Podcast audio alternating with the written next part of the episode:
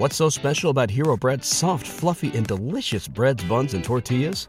Hero Bread serves up 0 to 1 grams of net carbs, 5 to 11 grams of protein, and high fiber in every delicious serving.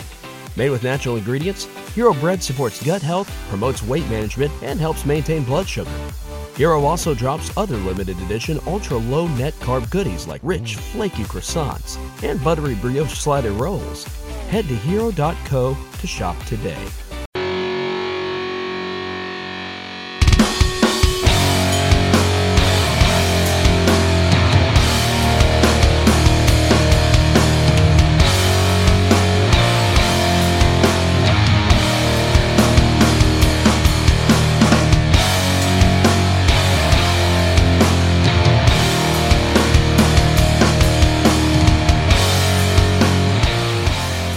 Welcome to another edition of Turned Out a Punk.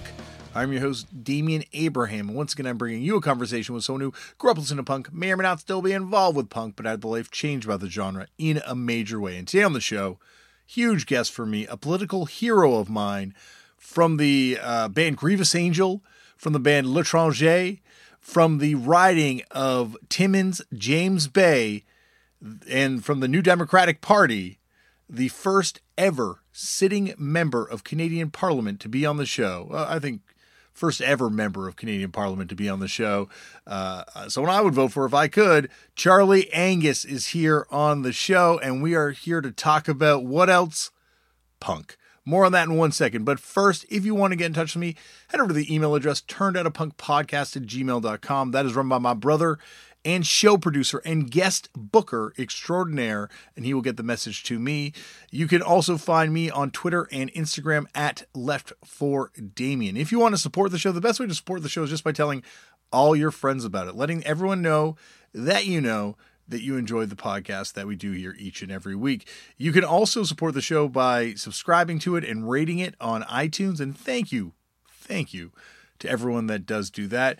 You can also support it by heading over to patreon.com/turnedoutapunk. And a huge, huge shout out to everyone that does do that. And check out some of the stuff we put up on there. There's video editions of some of the episodes, a lot of the episodes now, actually, to be honest with you. There's also footnotes and unreleased episodes and other stuff. So thank you to everyone that heads over there and checks that out. And speaking of support, this show would not be possible without the kind support of the fine folks at Vans, who came aboard a few years ago and said, Damien, we love what you do. We just don't love that you have to do it out of your own pocket. So they helped me cover the cost of doing this thing. And for that, I am very appreciative. And one day, I long to be back at the House of Vans parties, where I used to go and do the occasional live podcast and see a show. And we'll get there. We'll get there one day.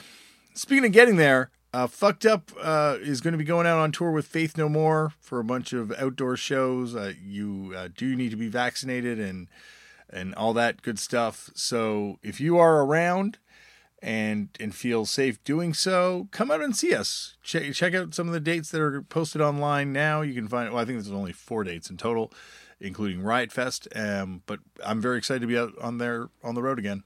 Very excited to be out with Faith No More. And speaking of Fucked Up stuff, Fucked Up's going to be reissuing David Comes to Life on Matador Records, and we'll also be going out on tour in support of that in the new year, starting in January, I guess. More information about that can be found at fuckedup.cc. Fucked Up's also putting out an 1.5-hour long song called Year of the Horse. That is available from my good buddy Scotty Karate at Tank Crimes Records. And finally, Fucked Up's original singles collection, the long out-of-print, never released on vinyl, Epics in Minutes, is finally going to be getting a full vinyl reissue thanks to our friends at Get Better Records. Please check that out. I'm super stoked that they're going to be doing it. I'm very happy to be on that label. And yeah, this thing looks awesome. I can't believe it's going to be a 12-inch. This is the only record that Fucked Up ever did that I had like a hand in designing. So can't wait to see this thing as a 12-inch. Anyway, that is that. On to today's show. Now, today on the show, as I said off the top, it's a political hero of mine. Also a musical hero. He plays in Grievous Angel, an incredible band that have put out a Not a brand new record, but a new record called Summer Before the Storm. It is fantastic. You can find that everywhere now. It is on the Jimmy Boyle Records label, and it is a fantastic thing. This episode was supposed to come out a long time ago, and I have to apologize to my friend Melanie Kay, who hit me up about doing this episode. I told her it was a dream episode to happen on the show, and we did it. And then, unfortunately, there was a hard drive disaster, which I've alluded to in the past. I lost a lot of episodes. I thought this might be one of them, but recently found another copy of this file and am very stoked that you get to hear it, because in addition to playing a Grievous Angel, Charlie was also a member of L'Etranger, a sort of second wave Toronto band, a key second wave Toronto band, also featuring former member of parliament from the NDP party, Andrew Cash, who writes a new song on the brand new Grievous Angel record with Charlie as well. But L'Etranger has always been a band that has fascinated me, being that it has not one, but two members of parliament in that band. And I just had to talk to Charlie. And so Melanie made it happen. And now you finally get to hear it. Now, the way it works in Canada, we have an election coming up, and you vote for the person in your riding to be your member of parliament. And if you're lucky, that person is part of the political party that forms the majority and thus makes the government. And, they get to appoint the Senate, they get to appoint or additional senators, they get to appoint the governor general. It functions a little bit differently in Canada than in, America and other places. It's a parliamentary system. We do not get to a vote for our executive. Anyway, the reason I'm explaining all this is because we do have an election coming up in Canada. And if you are in Canada, I implore you to look at the issues, look at the people in your riding and decide who you're going to vote for. If I was in Timmins and James Bay, I would be voting for Charlie Angus, because he definitely falls in line on all the issues that I fall in line on, as you will hear in this episode. But this is, I'm not telling you how to vote. I'm just telling you, read up on this stuff, get informed on this stuff. And I'm honored that I get to have Charlie on the show. So I'm not going to ramble on anymore. There's a lot to get to. Once again, please check out the Grievous Angel record, Summer Before the Storm, when you get a chance, because it is a fantastic record. Check out L'Etranger. We talk about so many great bands that are even obscure in Canada, even obscure in Toronto. And this is where all these bands are from. But anyway, I'm not going to ramble on anymore. Here is, I think we say the Right Honorable Charlie Angus on Turned Out a Punk. Charlie, thank you so much for coming on the show. I'm really into being on the show with you. I'm really glad you're having me on, and let's get down to it. Well, as I was just telling you off air, not only am I a fan of your music, but also, I vote with the party, so I feel like I'm politically and sonically in line with you. So it's it works on two levels having you here. Well, perfect. And politics and music, to me, punk was an avenue for that. That taught me how those things are so interconnected, and they've been interconnected in my life ever since. Well, we're going to get there, but I got to start this off the way they all start off, which is, Charlie, how did you get into punk? Do you remember the first time you ever came across the genre? I remember in grade 10 accounting class, sitting at the back of the room, and I couldn't figure out why one line under this number was more important than two lines, and why my columns didn't add up, and everybody else was acing it. And I was looking out the window thinking there's a better world out there. And I started to read. My neighbor was giving me magazines from England, and I was reading about the Sex Pistols, and I was thinking, what the hell's going on in the world? And I went to the local record shop in the suburban mall, because we had moved from, my family was from Timmins, but we had moved to Scarborough, and there was the first Clash album, the first Sex Pistols album. And I bought those albums, and the woman at the counter said, "Oh my God, you're not going to buy that, are you?" And I thought, man, I am like holding kryptonite here. I don't know what it sounds like. I don't know what it is, but I know there's something powerful here. And those records, after that, the world was no longer beige and brown. It was full of color. It was full of opportunity. It was full of ideas. And I think you know, being sort of in that, I wasn't quite in the very first break of punk. We were kids under that age group. Mm-hmm. But what I really try to say to people is that people think of punk now as like mohawks and studs and a look and Doc Martens. What was really great about punks, we didn't have any of that. We didn't know what punk was. We just knew that it wasn't, we knew what we didn't like. And so punk was a doorway into other things. It was an opportunity to think outside the box, to maybe it's poetry, maybe it's art, maybe it's queer politics, maybe it's just playing things really loud, but it's not what we've been told is the way to go. And to me, punk was always a way of rethinking the world where you actually have some power to make decisions. Yeah, I think that's what I love most about the Toronto scene, or like, you know, the greater Toronto scene at that time, is that you have a band like yourselves, you have Fifth Column, you've got the Rent Boys Inc., you've got the BFGs, and everyone is punk rock, but no one sounds the same and no one's doing it the same way. There was a lot of differences in the sound. There were a lot of clubs and there was a lot of hierarchies, you know. There was the art school crowd. There was like more of a mod sound. There were like, I think L'Etranger, our influences were kind of funny because we were definitely politically influenced by The Clash. The Jam were a huge influence on us. But we were probably the only punk band at the time that would go to acoustic guitars in the middle of the set, which is very interesting, I think, considering where the Grievous Angels ended up. But that came from other influences like Neil Young. And for me, growing up with, I grew up on Irish rebel music, and so there was a lot of the Toronto scene was really interesting. It was a real cauldron of bubbling things that I don't think any of us knew how to play properly at the time. I think a lot of the musicians that came out of that scene went on to form other bands that probably became better and more articulate. But it was that kids came out. Kids came out because there was nothing else to do. You know, we didn't have cell phones. We had posters. So people were trying, and they didn't hardly know how to play, and it made it exciting. And I think some of the most exciting shows I've ever seen are by performers that people today might not even have ever heard of. Yeah, it's also amazing how much punk rock and sort of like this new music scene changed, like the physical landscape of Toronto. Like, just, you know, prior to punk rock, Queen Street Rest versus, you know, by 1982. How that had changed so much. Like, that street was pretty much opened up by punks and people playing in clubs. Yeah. And, you know, it's funny. It's my daughters. I have two daughters live in Toronto, and I do a lot of grieving when I'm in Toronto, because I remember walking down club streets where there were club after club after club of live music. And, you know, I mean, high-powered capitalism and real estate and losers like John Tory, who sign off on the developers all the time, chase that out. And beautiful clubs like the Matador get turned into, you know, like, how many more Shoppers drug marts do we need on the main floor on great streets in Toronto? When there were a lot of, I think that was the other thing that made Toronto really exciting at that time, was it wasn't all that expensive to get a dive.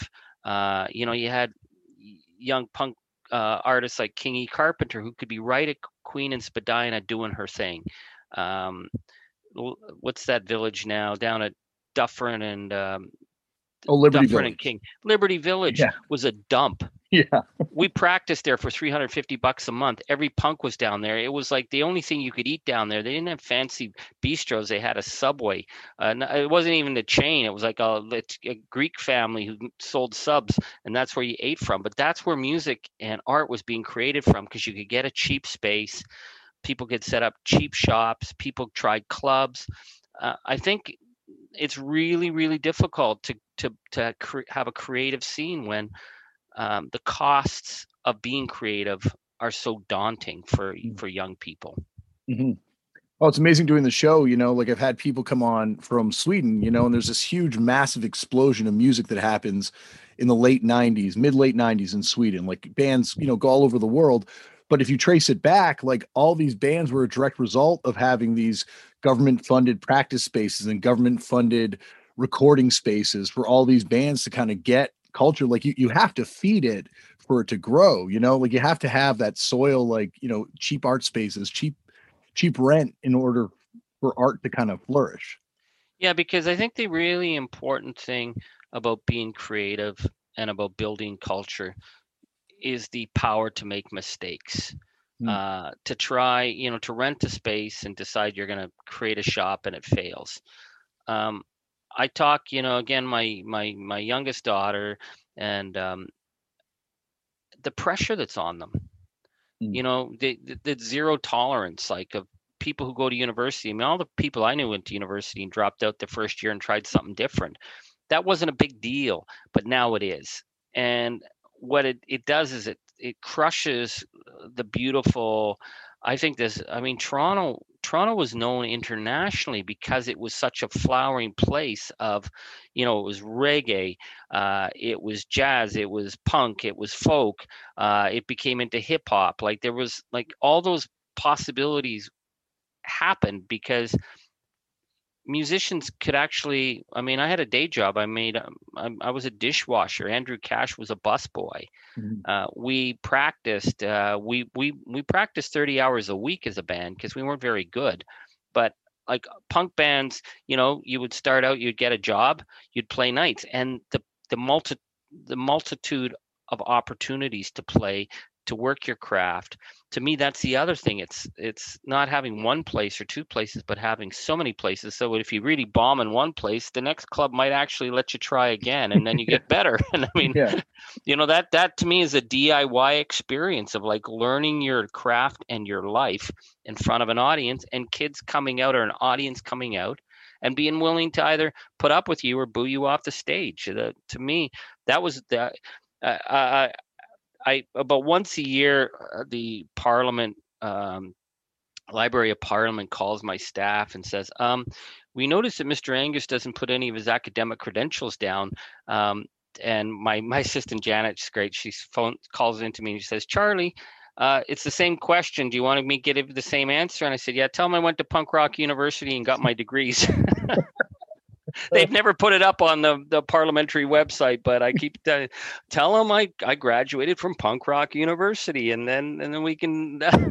They've never done that though. They don't seem to think it's an official university. It totally was. Yeah.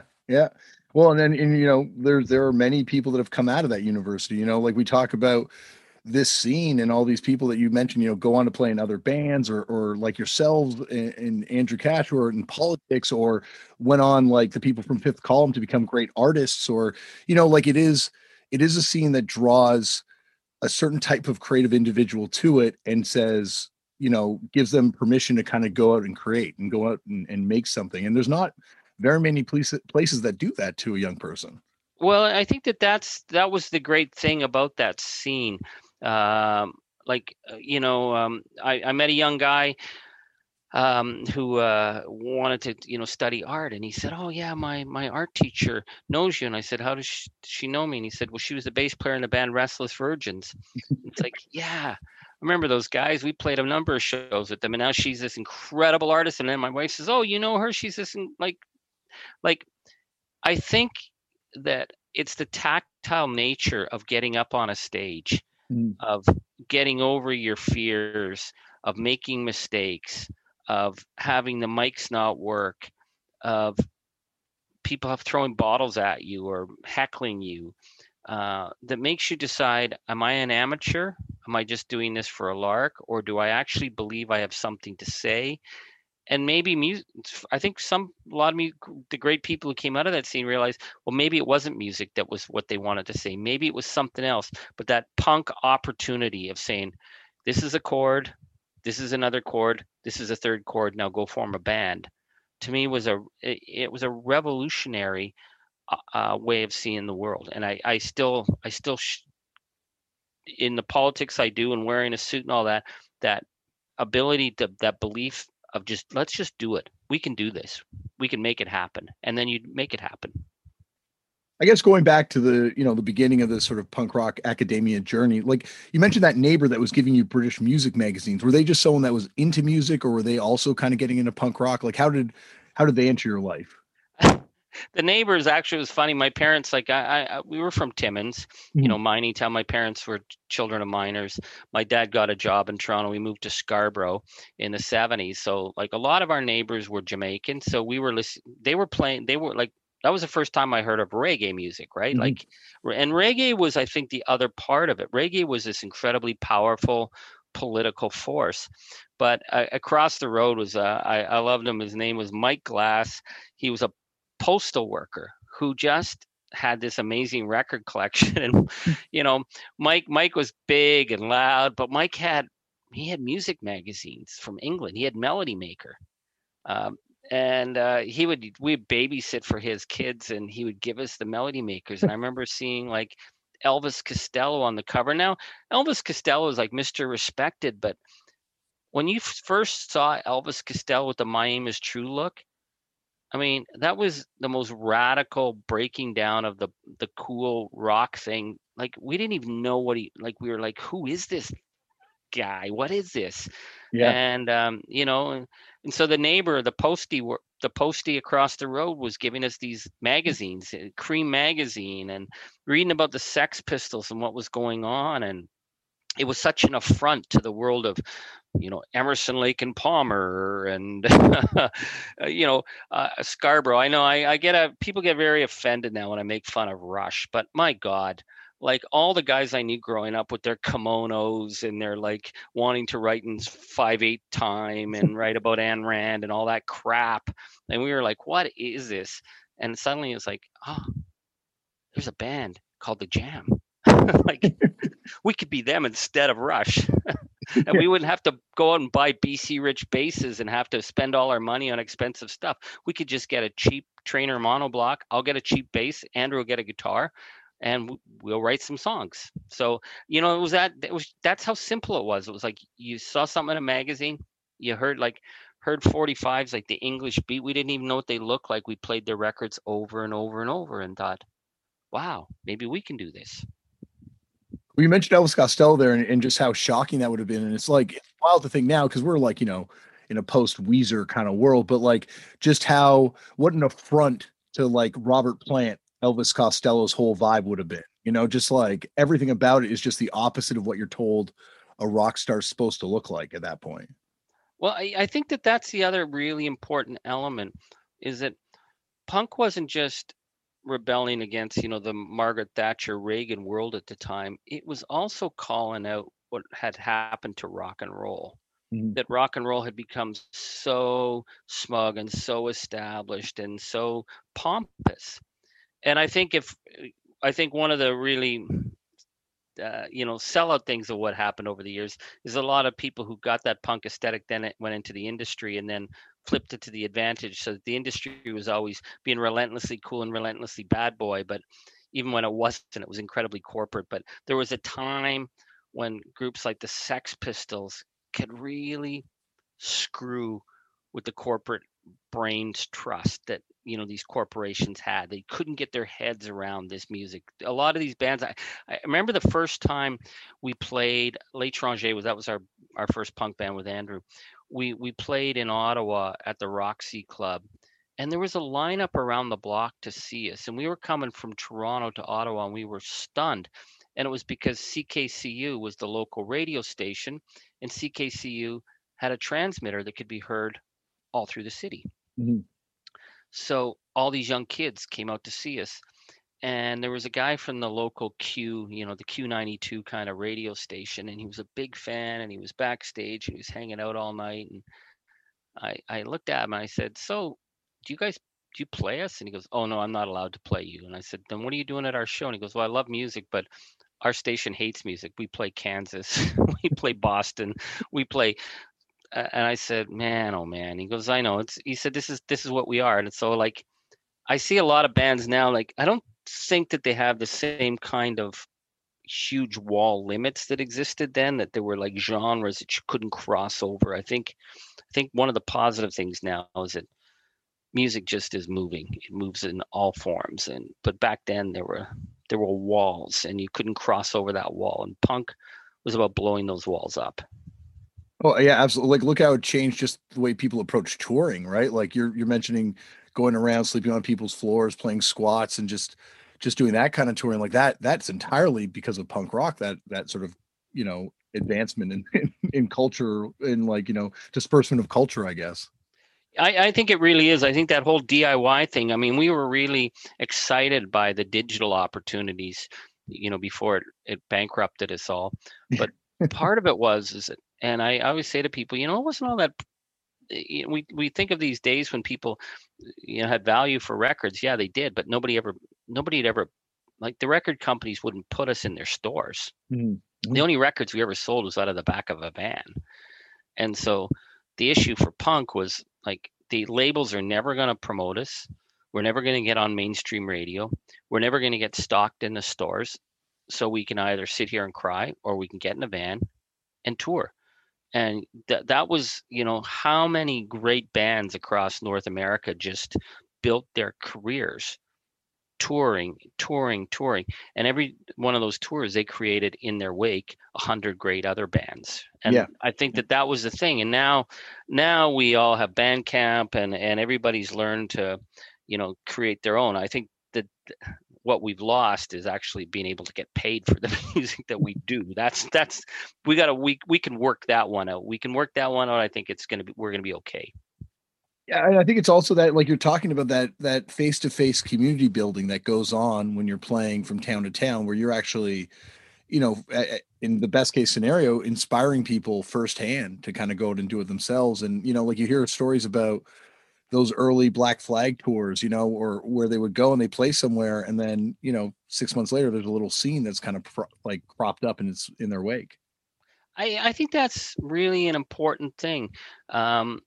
And it's, you know, in my work is in politics and in music, what I came to really understand is that, like, by playing shows and singing about things to an audience, that audience told us stories. Mm. You know, it was in between sets. You know, the fans would call us over and they would tell us stories about their lives, and because they thought nobody had ever cared about what they lived before. And for me, as a writer, I actually tried to write those into other songs. So the songs became a reflection of the audience. And so I always think, like, especially with the Grievous Angels, we were totally a live music band. We played every crazy bar, any kind of scene, anywhere. Mm-hmm. And people think, okay, you're the band and they're the audience. But for me, we were the audience. We were watching people live their lives on a Saturday night. Their hopes, their fights, their frustrations, their ups, their downs, and they would always, it was in between sets, being pulled over to tables and people talking to us. The funniest, of course, is, you'd know, people trying to talk to you when the other band is playing so loud you can't hear anything, and there's someone, like, it's almost like a you know, needle in your ear, because someone's screaming at, trying to be heard, because they want to tell you something. All those stories, like, to me, that's what feeds an artist. Yeah, no, you're right. Like, it's definitely like it kind of, it's really weird now being stuck at home trying to write, where you don't have that kind of inspiration that you get from being out hearing people's stories. Yeah, you know, so much of what I've written, especially with the Grievous Angels being more of sort of a voice for, you know, working class people, is that they were stories that were told to us by an audience that trusted us. And so we played their crazy nights and their fun nights, and you know, and then the nights when there were 6 people in the bar. I always remember driving, I don't know how many hundred, from Toronto to Windsor, 500 kilometers, and you know, sign said band playing tonight. Whenever you see a sign that says band playing tonight, you know it's going to be a bad night. And it's like, there's nobody in there, and it's like, okay, guys, either we're going to get drunk or we're going to give them the best show they've ever had. Mm-hmm. And to me, that's that punk rock spirit. It's like, it doesn't matter if there's 3,000, 10,000, or 3, you're there to play. And the amateurs and the ones who are the, you know, the punters who come and go, they might decide to act foolish and act like an idiot. But if you take your craft seriously, there's 3 people there. I remember one night it was like we traveled, I don't know how many hundreds of kilometers, and we were like, we're gonna give this crowd the best. They're gonna die when they see us. And we were like two songs into it, and one couple got up and left, and we were like, okay, now we're down to two people. Okay, we're still gonna do the show, and if they leave, we're gonna play it for ourselves, right? Like that. That to me is like that's what music's about. Like you do it for the love of the music. What was the first concert you went to? First concert I went to. The first thing that ever blew my mind, I was in grade 9, and that was when bands were still, the big bands, the big rocker bands were still playing the high school tours, mm-hmm. shows. And Max Webster played at our high school. And that became, you know, Kim Mitchell, of course. Oh, absolutely, yeah. But the first incarnation of Max Webster was just such a weird diff. They were doing out more like the Alex Harvey Band, doing a lot of different stuff, and I was just really fascinated by what they were doing, and fell in love with them. I think most of the rockers at our school thought they were real weird and didn't like them. Of course, Kim Mitchell then later became arena rock, but so that was pretty much the first show I'd seen. But the first punk shows, I was at the last Pogo. I was 15. I don't know why they even let me into the club. I was at the last Pogo, and at that point, then it was no looking back. We were like 16, 17 going to shows at Toronto punk bars, and nobody carded you back then. And there were so many great acts that came. I remember standing outside a bar on Yonge Street when Madness played, and we listened to them outside because we were underage, and you couldn't get into a bar underage on Yonge Street, but you could if it was Larry's Hideaway or the other bars or the Edge, which was like an amazing. We tried to get into the Police one night, my girlfriend and I, and I hate the Police, I gotta say, but we thought we'd go see them, but we couldn't get in. But normally in those days you could say, well, I don't want to see the band, I want to go hang out in the back, and then go into the back, and then you go in and watch the band. So yeah, we saw a lot of really great bands. It's funny you bring up Max Webster there, and I think like Max Webster, Rough Trade, even like that first Rush record, like there's almost this weird bend to Toronto rock music just prior to punk happening. Like there's almost like this like proto weird rock thing that's not sonically there, but like it's not quite normal. Totally. Yeah, and I mean, you know, I diss Rush because they became so big, mm-hmm. but the early Rush were so Toronto, and they influenced everybody. Everybody, I mean, the Real Statics. God, if I said that to the Real Statics, they'd punch me. And I love the Real Statics. They opened for us all, you know, before they became really big. But those bands were all really influential. Like, we were like 17 and we played our first big thing was some kind of like Battle of the Bands thing. And Greg Godovitz from Gotto was one of the judges, and he brought us on the road with him. We were like playing like playing heavy duty biker bars. And we were like kids. We didn't know how to play. Like they had to send bouncers with us to go to the washroom because they thought the crowd was going to beat us up, but the crowd was very protective of us because we were like these 110-pound skinny punk kids, and they thought it was really cute. But like Godovitz, like there was the Toronto scene, it was different, you know? And so I think we were like picking up a lot of different influences and a lot of those things. And certainly if you listen to the Real Statics, I think a lot of those influences are really, you can really trace them. That sort of mixture of rock, the prog rock, there were some really, really cool, different Canadian things happening. And I think, again, what the great thing about early punk was that none of it was really defined. We were just mm-hmm. trying to figure out what fit and what didn't. And we'd try different things, and some things worked and some things didn't. So when you guys first started playing, like who, you know, you mentioned being part of the sort of the second wave of bands, who were some of the other bands that were from that wave? Like, you know, like were there other bands from Scarborough before you guys started playing downtown more? Yeah, I mean, we were, I think there was a whole bunch of kids, like the older groups was like Vile Tones. Mm-hmm. You know, they were probably mid 20s. We thought they were ancient. We were about 17, Teenage Head, the Diodes, the Demics were like, I think that record was the greatest punk record ever made. Like, we just listened to it over and over and over again. And then we came along. So it was L'Etranger, the Rail Statics came along, Kinetic Ideals, the Rent Boys. There was a ton of bands then that came out. Fifth Column, we played with all those groups. Like, we played, I don't know how many countless shows with them. But it was also the bars. Like, you had Larry's Hideaway was this like, it was such a trashy dive. And I've thought a lot about Larry's, because upstairs was a pretty grotty drug prostitute place, and downstairs were all these kids.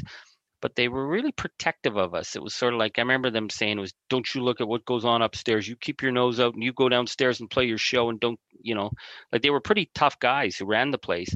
But no kids ever got caught up in that world that was upstairs. There was a kid's world downstairs, and we were all under 19. And Cabana Room was the big one. I think that Cabana Room for a lot of bands was, you know, lowest of the low, open for us. The Skydiggers came out of Directive 17. Jason Collette and Lazy Grace was his band. The Cabana Room, if you talk to, I think, any Toronto band from that time, the Cabana Room and Jimmy Scopus, the Greek owner, was he gave so many bands an opportunity to just try things out. Where was the Cabana Room? I've never heard of this venue. The Cabana Room was the Spadina Hotel at King and Spadina. Okay. Yeah. Upstairs. Oh, wow. And it was like a 1940s, it was like a 1940s drinking establishment gone downhill. And it was run by Jimmy the Greek, Jimmy Scopus, and then what Jimmy did was, after this, like, we played, all the bands played there, like any band that came out at that time, this Cabana Room, Jimmy was like our Greek dad. But when we came back with our second itineration of bands, like from L'Etranger, I came back with Grievous Angels. Jimmy would give us, like, he'd say, okay, I need you boys to do Wednesday nights. Can you do Wednesday nights from 2 months all summer? I need Wednesday night covered. We're like, that's a lot. Jimmy goes, well, I take it or leave it. So we took all Wednesdays. And then Andrew Cash started Monday night meltdowns, acoustic meltdowns. And again, we were like, I think we were all retooling from the punk thing and starting to go into different directions. So Andrew Cash started this Monday night meltdown, acoustic meltdown. And it was all acoustic music and fiddle. You had Jim Edgar, who's an incredible fiddler, who's on a couple of his albums. And then that's when Andy Mays and Josh started the Skydiggers thing going. And then P. Cash, like a whole bunch of acts came out and thought, well, maybe we'll just try a couple of acoustic songs.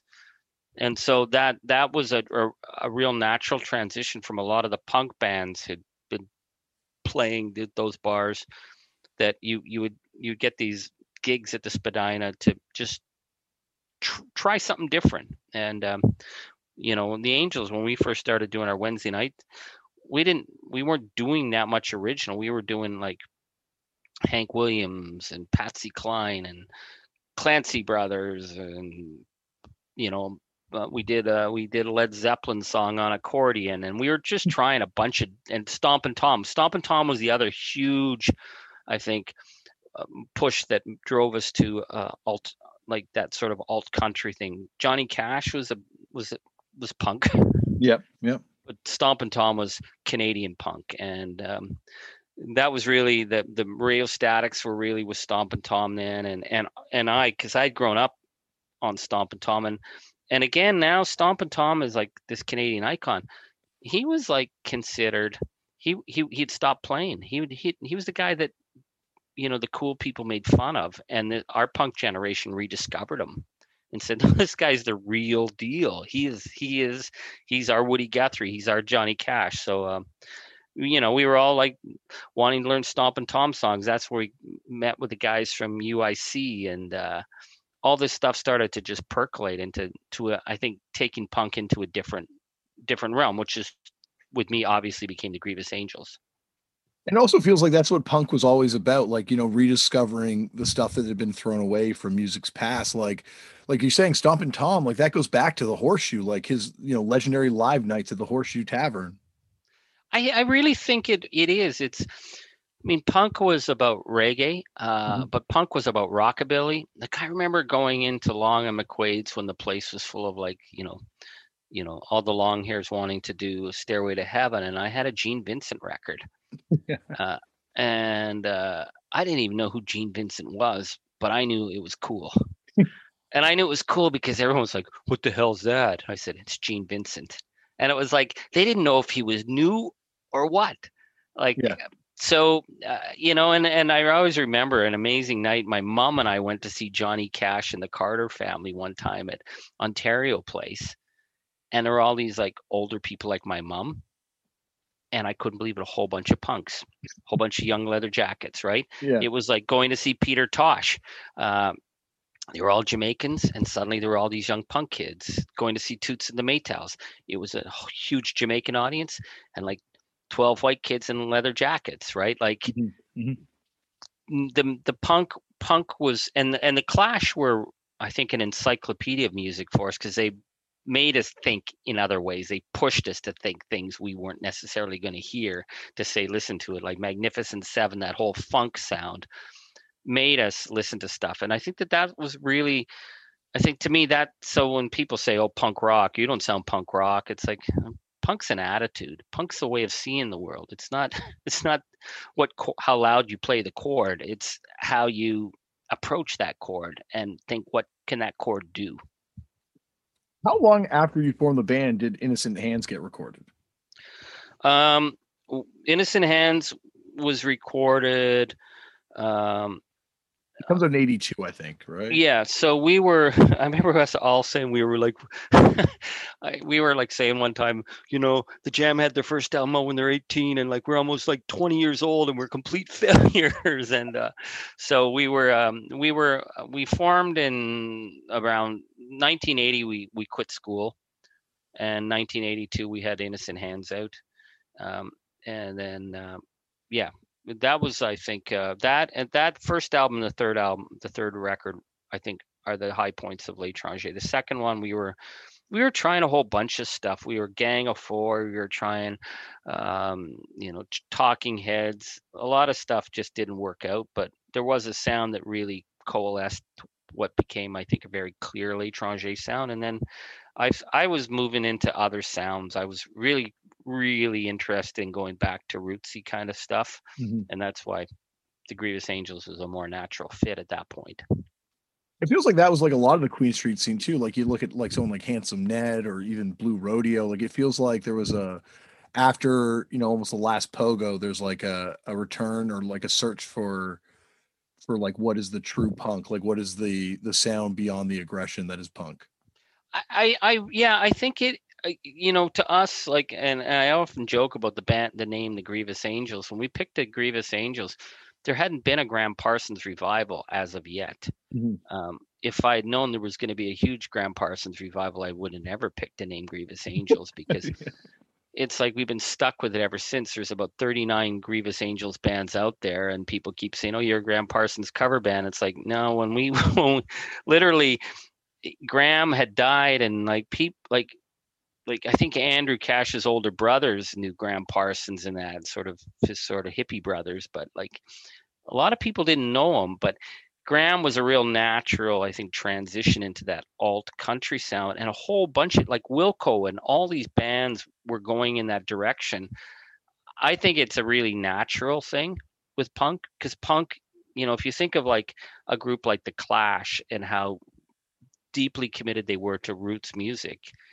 Well, Johnny Cash was as punk as it got. Mm-hmm. And I think a lot of punk kids just made that switch. They heard rock, they heard Clash and punk and mod music, and then they heard rockabilly, and rockabilly brought them back to a country sound, and that country sound was outlaw music. And I think what punk brought to it is that, I mean, so we always joked with about the Grievous Angels is we were just playing Hank Williams faster and harder, maybe with a little less soul, but we were trying. Well, I guess speaking of true outlaws, did you have any run-ins or did you ever have any stories with the Ugly? They were such an infamous band in Toronto around that time. Yeah, but they were older than us. They're from the East End too, though, right? Like, well, they're, I guess, they're more kind of like Logan and Danforth area type thing. Yeah, we knew of them, but it was funny because a lot of those bands, like again, we were like 17. We were probably more mod than those guys, like when we were all like 17-year-olds. And so, yeah, we knew of them, but like we didn't. And there was like this whole gang that went with the Viletones, the Blake Street Boys. And yeah. Yeah, we were never really in that world at all. Like we sort of were, yeah, it was, it does sound really strange that 2 years in one small music scene could create such a difference. But that was how fast and how much things were changing then as well. There was a bunch of stuff happening one after another. And depends where you found yourself or where you woke up. Yeah, it really feels like, you know, you look at it like something like the Smash tape and kind of around this period, like you have that early scene you talked about with like, you know, the Viletones and Teenage Head and like, you know, like Cardboard Brains and very, you know, like this sort of core scene. But then, you know, like these 2 years, by that point, you've got, you know, the Kinetic Ideals and all that Mannequin Records stuff. You've got, you know, all the more hardcore stuff that's happening with, you know, Youth and those bands and then yourselves. Like it feels like, it's almost like this explosion that kind of happens. Yeah, and they were exploding all over the place, like Youth. We knew those guys really, really well, and we were like, they were, that whole hardcore California sound was coming out in a really different way. I think Toronto was unique because it was the older crowd was focused on New York because that was like television. It was Ramones. You know, the Lou Reed thing. New York was such a natural focus for Toronto, but the London, UK, Manchester sound had a huge influence in Toronto. And then the California thing happened, which was very, very much West Coast, DOA and all those bands, the Subhumans. That was like a whole different world to us. Art Bergman and that sort of West Coast thing was like, there was a real, again, punk had such huge divisions as to whose gang you were in, kind of thing. You know, I mean, God, like it's now it all just seems so like we were all in the same gang. But we couldn't tell each other we were in the same gang. So, yeah, Youth. I remember, and Young Lions made the huge switch from blew our mind from the stiff little fingers kind of punk reggae to like hardcore. And we were like, what happened there? What did you guys do that for? To them it was natural. To us, it was like, what's going on here? But yeah, there was a lot of really interesting subcultures. And then of course there was a lot of like we used to be really snooty about the art school crowd, but there were some great bands, like, and some of them were older, like Martha and the Muffins. I think one of the biggest bands, our biggest influence back then was the Mods. Yeah. A great band. Absolutely. Yeah, because I think what blew us away about the Mods, and we didn't really even know at that point that there was a mod movement. We didn't know anything about mods until Quadrophenia came out. But the thing about the Mods is that their posters were incredible. And again, those are the days when the only way to, you know, you couldn't do text messages. You had posters. L'Etranger was a poster band. We basically buried the city in posters, not ones that came off easily. We had heavy duty glue buckets. People got charged all the time with us. Like police were always coming after us because we glued our posters onto everything. And one of our big influences was the Mods, and they had these great early 1960s style, like Who, you know, pop posters. And we thought, and artwork was a big thing, and it was so hard to do, like lecture set, and like we didn't have like desktop computers. It was cut and paste stuff. So that band was a big influence on us. They were fun, they were loud, they were poppy, they drove you know, the kids came out and we were like, man, we want to get up on stage and do what they do, except of course with us we were a lot more political than them. Yeah, like it feels like that's definitely something that kind of comes in with that second wave of bands, is there's like a lot more of an overt political awareness, or like overt, like in all sorts of parts of the scene too. Like there's a lot more sort of like awareness of politics with that second wave of bands. Yeah. And I think I've been thinking a lot about this lately. Like people look back on the 80s, kind of like the way people looked on the 50s as this fun time. And, you know, they had goofy songs and funny clothes and big hair.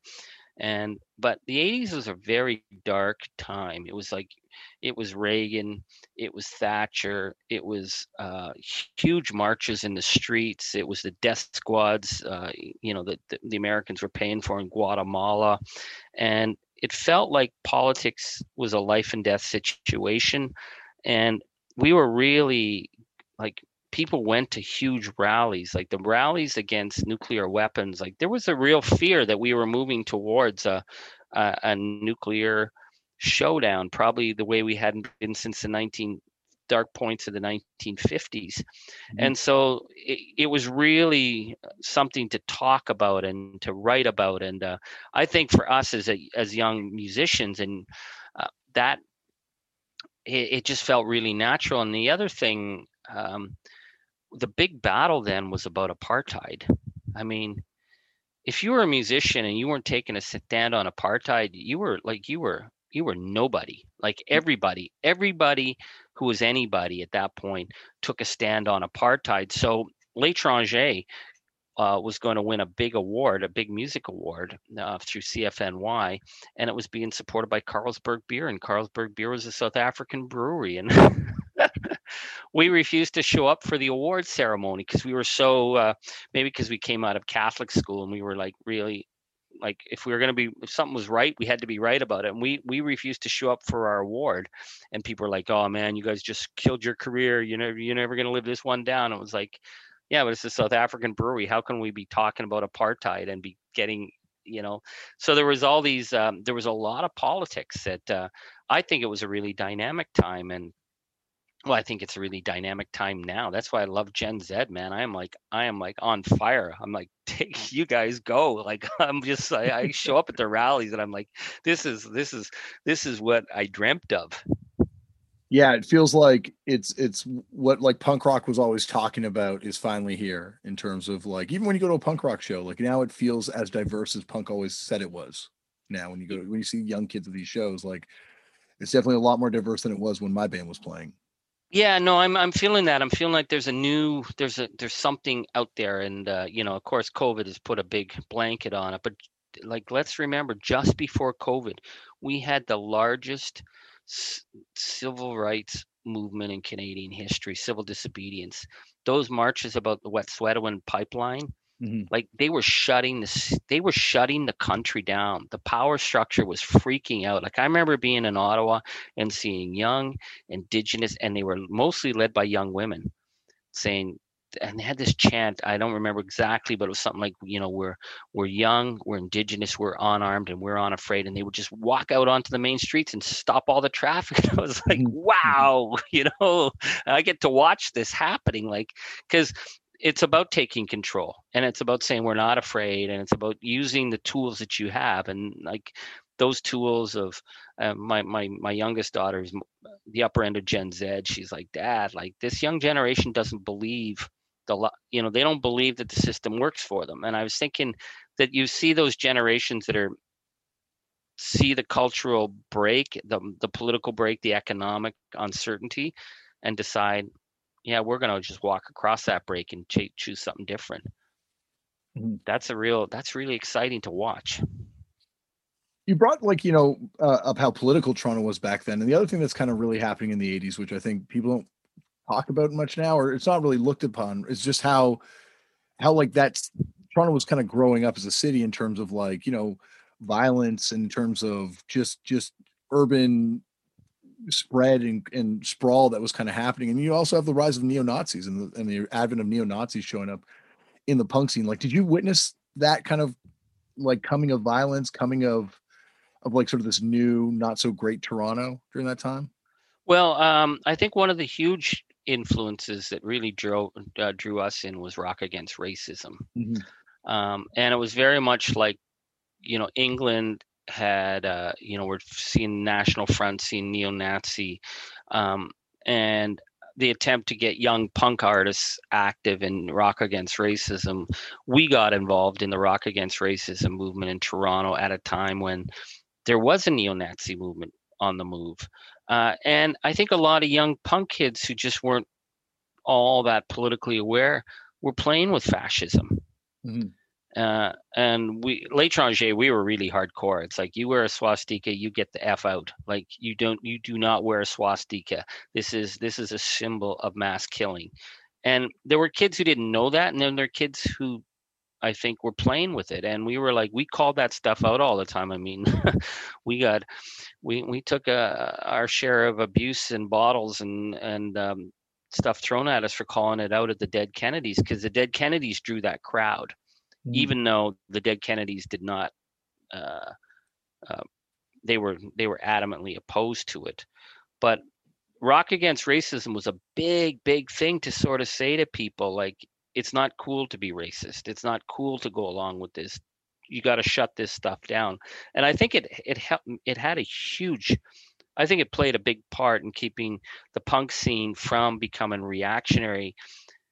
Because I think if we look back on it, particularly the English scene, and then of course what happened in the US, it would have been very easy for the punk movement to become a reactionary, white power movement. Like, it didn't have to be an open-minded movement. It could have been a closed-minded reactionary movement. And it took a lot of work to keep it from becoming that. And we see it now in terms of just the huge dangers that are being caused by disinformation and the Proud Boys kind of bullshit. But it was definitely there. And I actually think now, in a way, looking back, and it was definitely what happened in England, a lot of it was anti-Asian as opposed to anti-Black, because the thing about Black was that reggae had a huge influence on the punks. It opened up a lot of punk minds to, like, the Jamaican sounds in Toronto and the Caribbean thing that was happening, because so much of Toronto at that point, Scarborough and that, was, there was a huge Caribbean influence. But a lot of the racism at that time was directed against South Asians that didn't have the same kind of sort of cultural in to the punk community. And I think that was something also that happened in the UK. I mean, the Rock Against Racism had to do a lot of work to say to people, being racist is not cool. Yeah.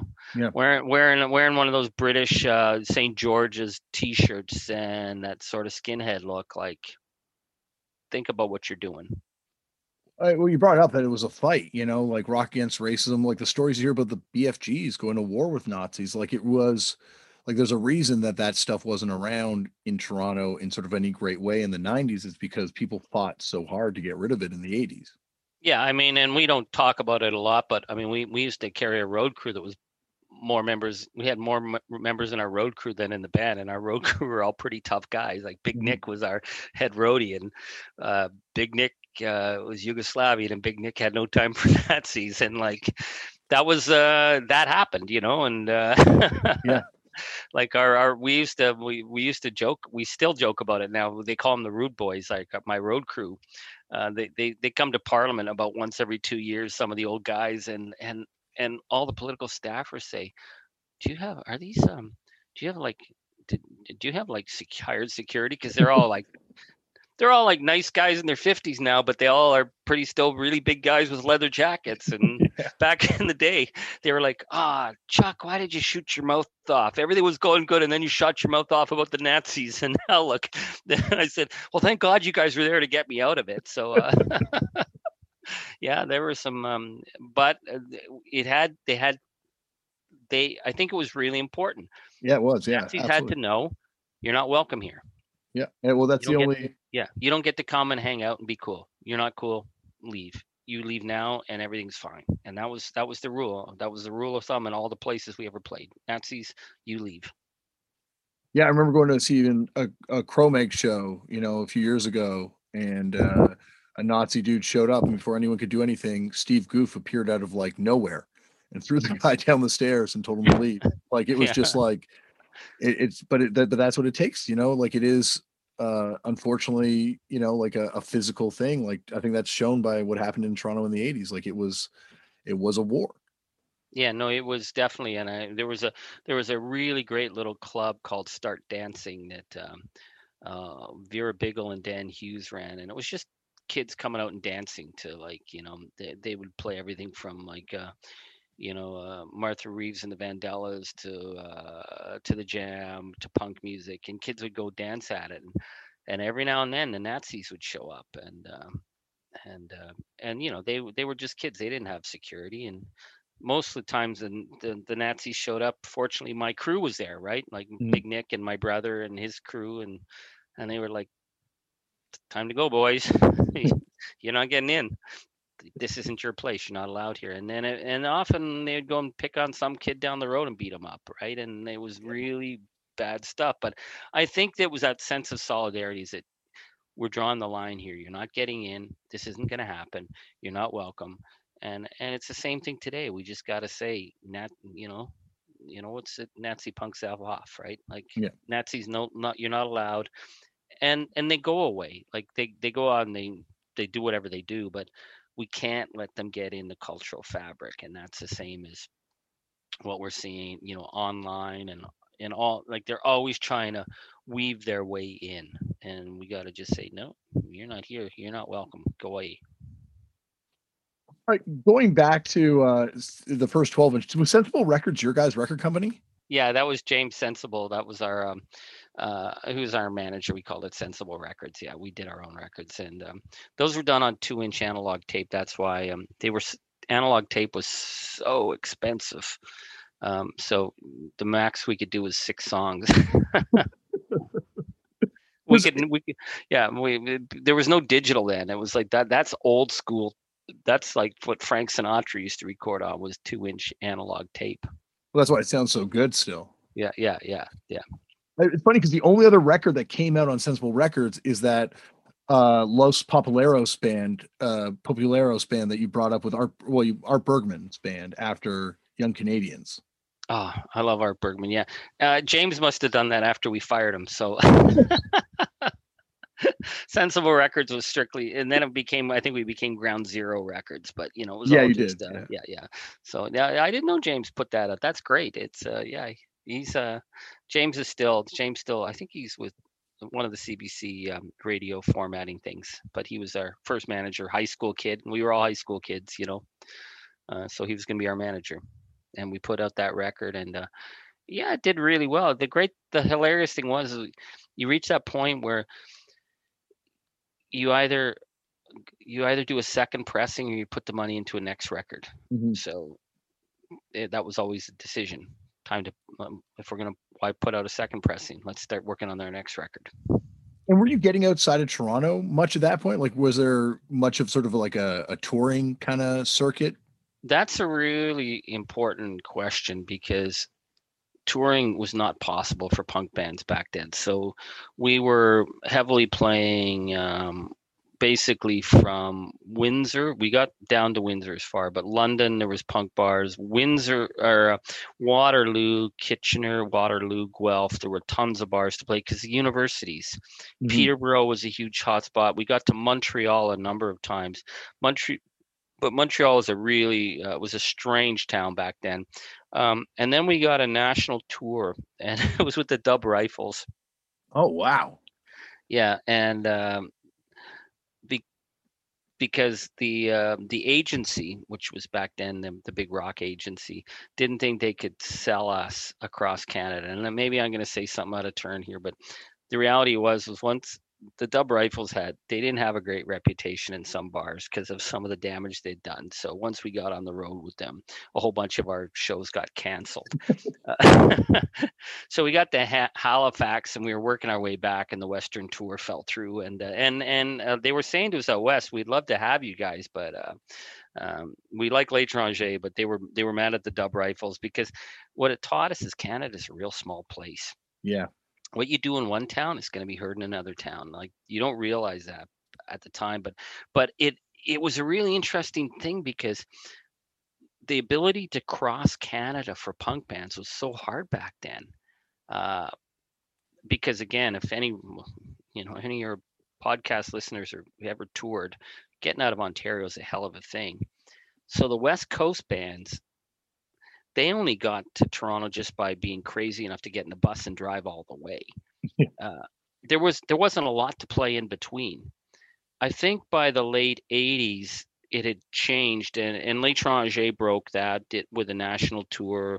Other bands like the Real Static started to tour. Like when the Grievous Angel started to tour by the late 80s, we were able to play enough bars to get across the country. But the original punk scene in the early 80s, they lived in pockets where you could play a number of bars or in a couple of towns that were close by, but getting across the vast expanse of Canada. So all these kids who were like in Regina and that, they were listening to shows like Brave New Waves. They were listening to this stuff long distance, but getting, I think the West Coast bands may have been a little more brave. They just got in the vans. I remember Subhumans coming and DOA coming and all those bands like from the West Coast. I don't know if the Young Canadians ever got as far as Toronto, but so they were growing up and they were playing and really in silos, very different. They were in real hothouses of development that were where you got really different sounds coming out of different areas.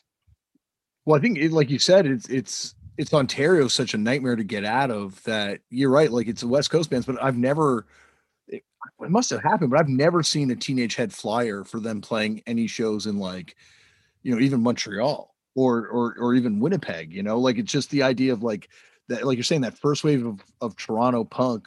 Just yeah. I don't think any of those bands ever got outside that, you know, the corridor from, you know, Hamilton or Guelph. A couple of West Coast bands did, and they did it just by sheer, you know, determination. By the time the Angels started touring in the late 80s, we broke it through. But one of the things that helped for us was that we got a couple of crazy shows in like Northern Ontario country bars because we had the stand-up bass and the accordion, and we were just crazy enough to do it. And we had basically made gas money to get to Thunder Bay, and there was a bar in Thunder Bay. Then from Thunder Bay, it's like, I don't know, is it 12 hours to Winnipeg? Yeah. And then from Winnipeg, it's 12 hours to Regina. So again, if you don't have a show in between, you're going to die at the side of the road. Like Canada is not an easy place to tour.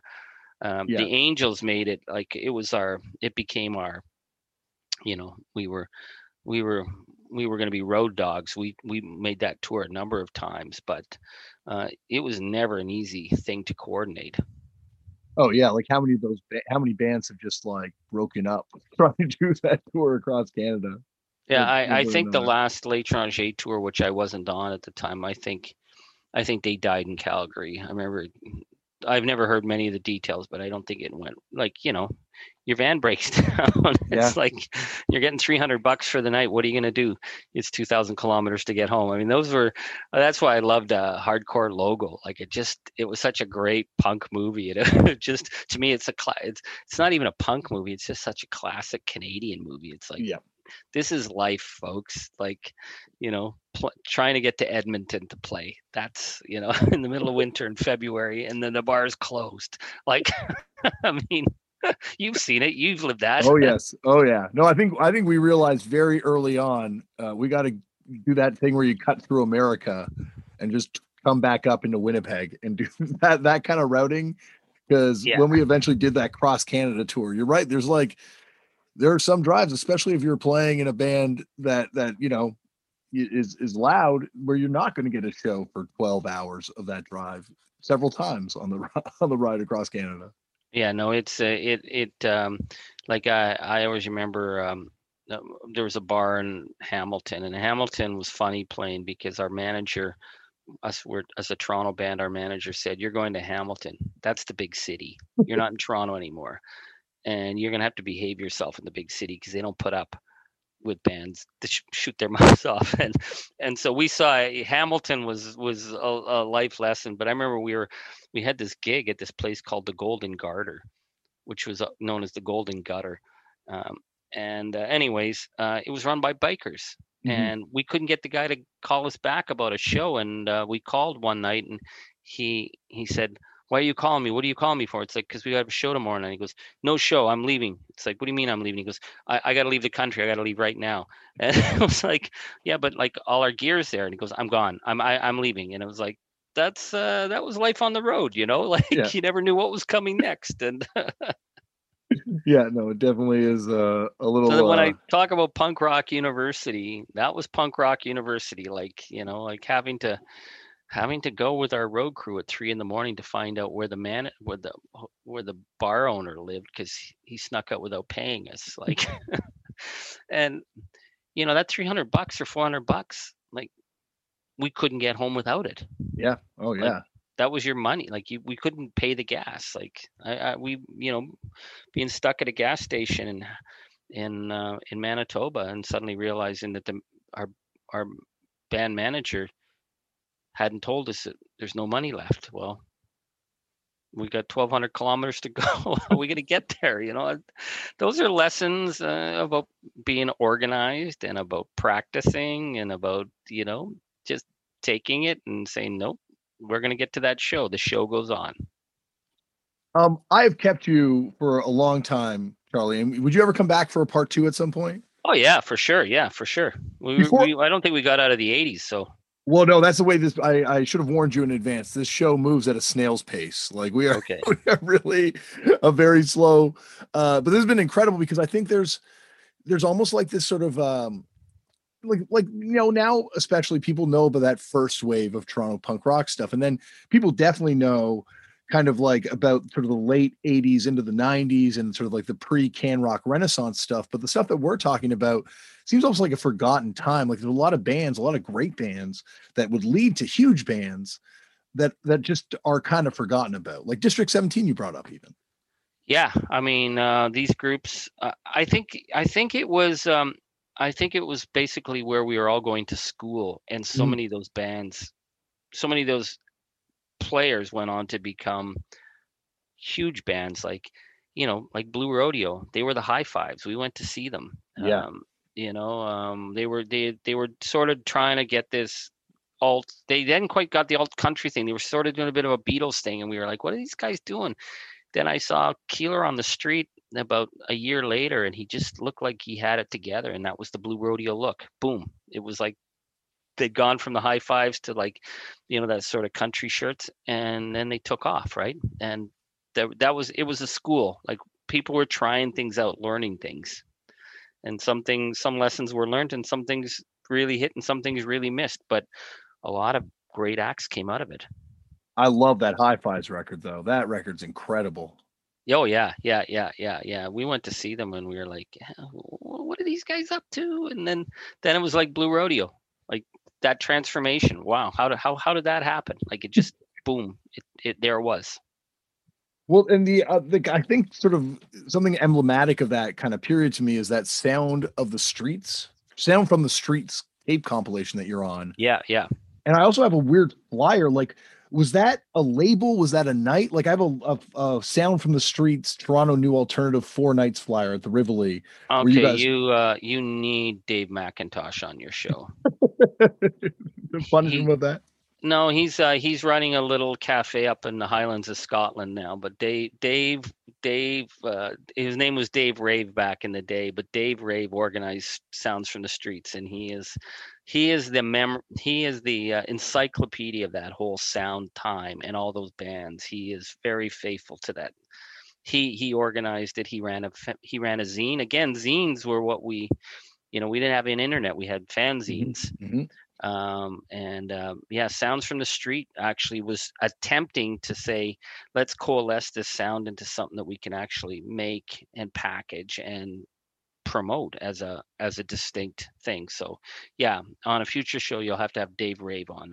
Dave McIntosh, he is the memory of a lot of this stuff. He loves it. He's never forgotten of things. I think I have a Dave Rave single. He put out records too, right? No, is that a different Dave Rave? Maybe I don't know, maybe not him singing, but he was active with people. Yeah. It's funny because like it seems like it would be a really hard thing to package. Like you look at Discord Records, you look at, you know, even the stuff we're talking about on the West Coast scene with like Frontier Records or SST Records, like, you know, that's very easy to kind of market and package someone because sonically they're all in the same wheelhouse. But Sounds on the Streets, you've got yourselves, Youth, Rent Boys, like it's something for everybody.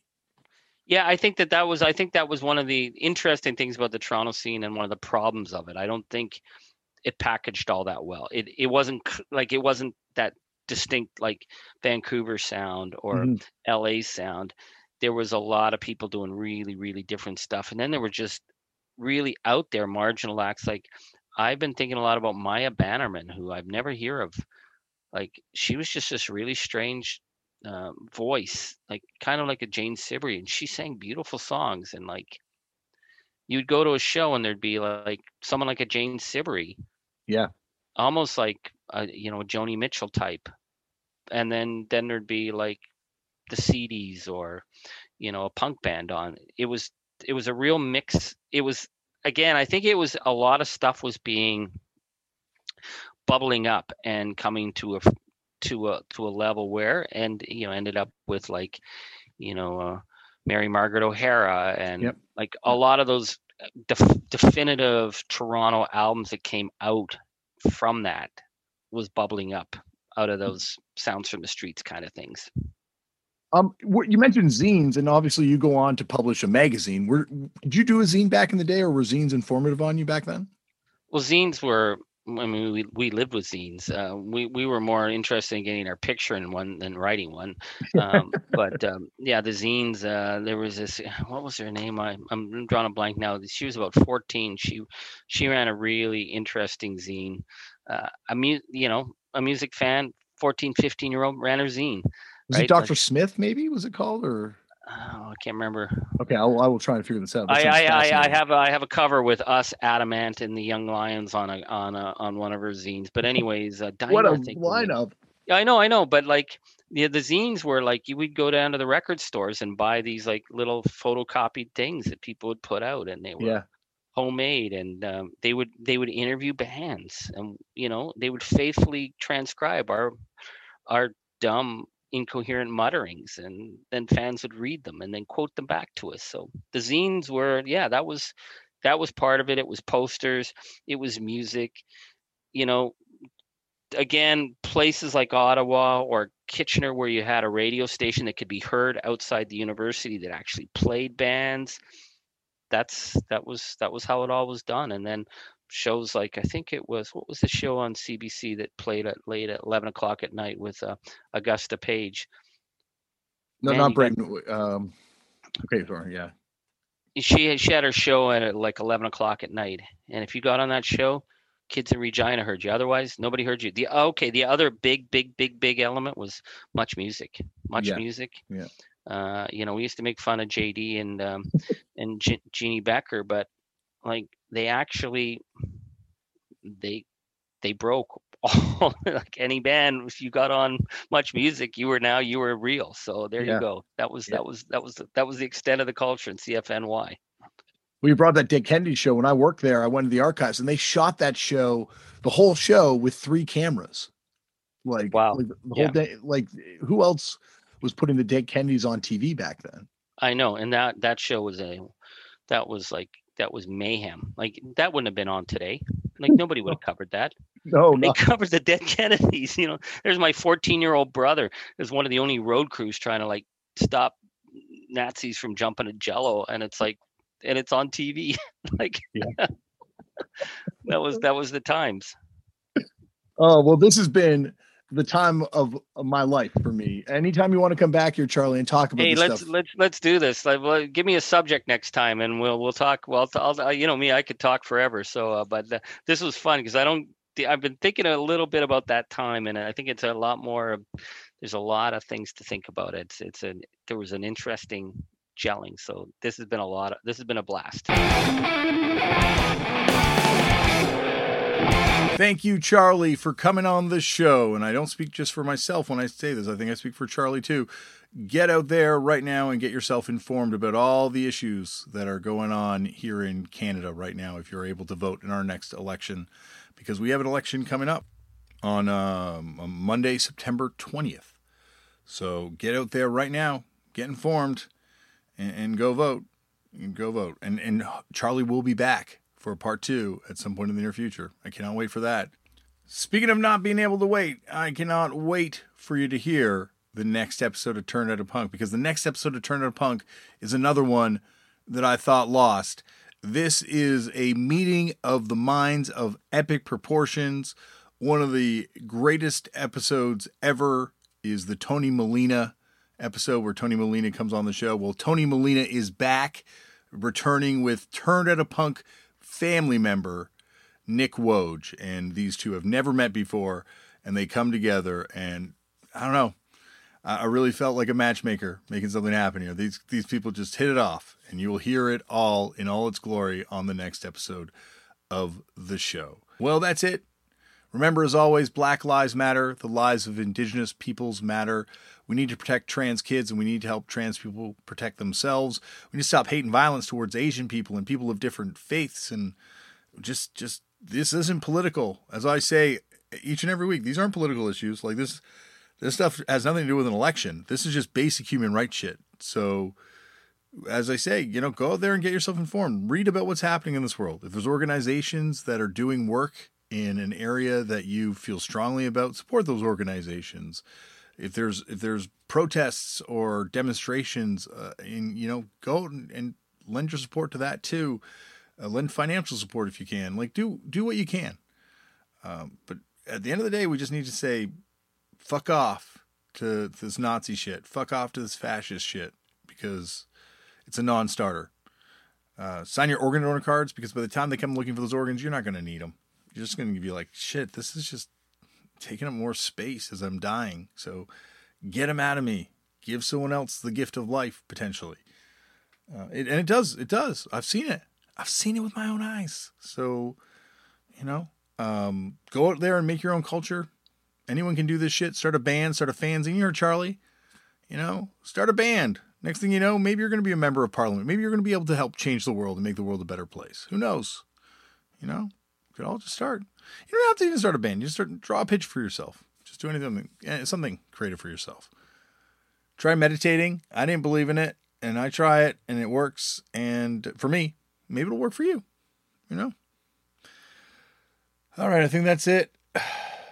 Stay safe, everyone. I look forward to hopefully seeing you all again in person. And I will see you on the next episode. Thank you very much for listening. Bye. BetMGM has an unreal deal for sports fans in Maryland. Turn $5 into $150 instantly when you place your first wager at BetMGM. Simply download the BetMGM app and sign up using code OldLine150. Then, place a $5 wager on any sport. You'll receive $150 in bonus bets, regardless of your wager's outcome. And if you think the fun stops there, the King of Sportsbooks has plenty of surprises in store. Check out daily promotions, same-game parlays, live bets, and so much more. Download the app in Maryland today and get $150 in bonus bets instantly from your first wager, only at BetMGM. BetMGM and GameSense remind you to play responsibly. See BetMGM.com for terms. 21 plus only. Maryland only. New customer offer. Subject to eligibility requirements. Rewards are non-withdrawable bonus bets that expire in 7 days. From issuance, please play responsibly. For help, visit mdgamblinghelp.org or call 1-800-GAMBLER in partnership with MGM National Harbor. Promotional not available in Washington, D.C. What's so special about Hero Bread's soft, fluffy, and delicious breads, buns, and tortillas? Hero Bread serves up 0 to 1 grams of net carbs, 5 to 11 grams of protein, and high fiber in every delicious serving. Made with natural ingredients, Hero Bread supports gut health, promotes weight management, and helps maintain blood sugar. Hero also drops other limited edition ultra-low net carb goodies like rich, flaky croissants and buttery brioche slider rolls. Head to hero.co to shop today.